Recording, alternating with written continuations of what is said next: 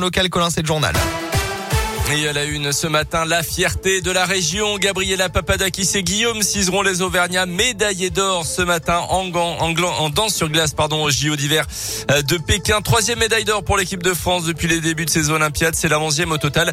Euh, Guillaume Cizeron, originaire de la Loire, Gabriela Papadakis de Clermont en 2018 lors des derniers Jeux d'hiver. Ils avaient été médaillés en argent à cause d'un problème de costume. Cette fois-ci, pas de fausses notes. Au contraire, tout était parfait.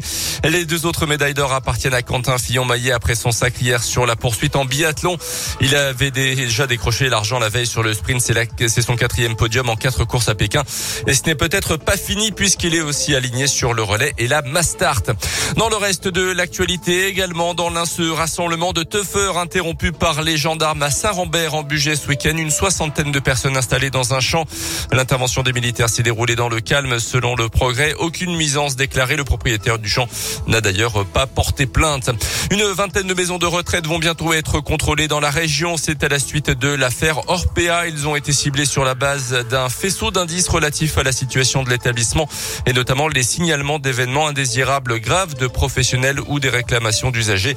C'est ce qu'annonce en tout cas l'agence régionale de santé en 2018. 270 inspections avaient été réalisées, dont 98 en EHPAD. Un Clermontois de 87 ans victime d'un escroc. Ces derniers jours, l'homme s'est présenté à son domicile en se faisant passer pour un policier. Il est parvenu à rentrer et à dérobé 50 euros avant de prendre la fuite. Mais la victime s'en est rendu compte et le voleur a pu être interpellé quelques heures plus tard. Il faisait l'objet d'une fiche de recherche dans la Loire pour des faits similaires. La dernière semaine du procès le Landais aux assises de l'Isère, l'accusé a reconnu vendredi soir l'intégralité des faits qui lui sont reprochés, notamment d'avoir volontairement tué la petite Maëlys et de l'avoir enlevée sans pour autant euh, s'expliquer sur les raisons du meurtre de la fillette de 8 ans. Le rapport des experts psychologues est attendu euh, ce matin avant le verdict de ce procès attendu vendredi prochain. Le 14 février, c'est la fête des amoureux. Aujourd'hui, incontournable pour certains, anecdotique pour d'autres. La Saint-Valentin ne laisse pas indifférent. On vous propose ce matin d'écouter ces témoignages recueillis auprès des auditeurs de Radio Scoop. Ils répondaient à la question suivante. Saint-Valentin ou sans Valentin? Sans Valentin, ça fait 5 ans que je suis célibataire. Mon ex m'a vacciné avec les hommes. Avec un Valentin, mais sans Saint-Valentin. La faites pas, sinon il se concentre sur un jour. Je préfère qu'il se concentre sur tous les jours. sans Valentin. Ah oui, c'est trop commercial. Non, la Saint-Valentin avec mon amoureux, c'est tous les jours. Cette année, sans Valentin, mais c'est pas grave. Deux, trois potes célibataires et moins de faire un truc sympa, quoi.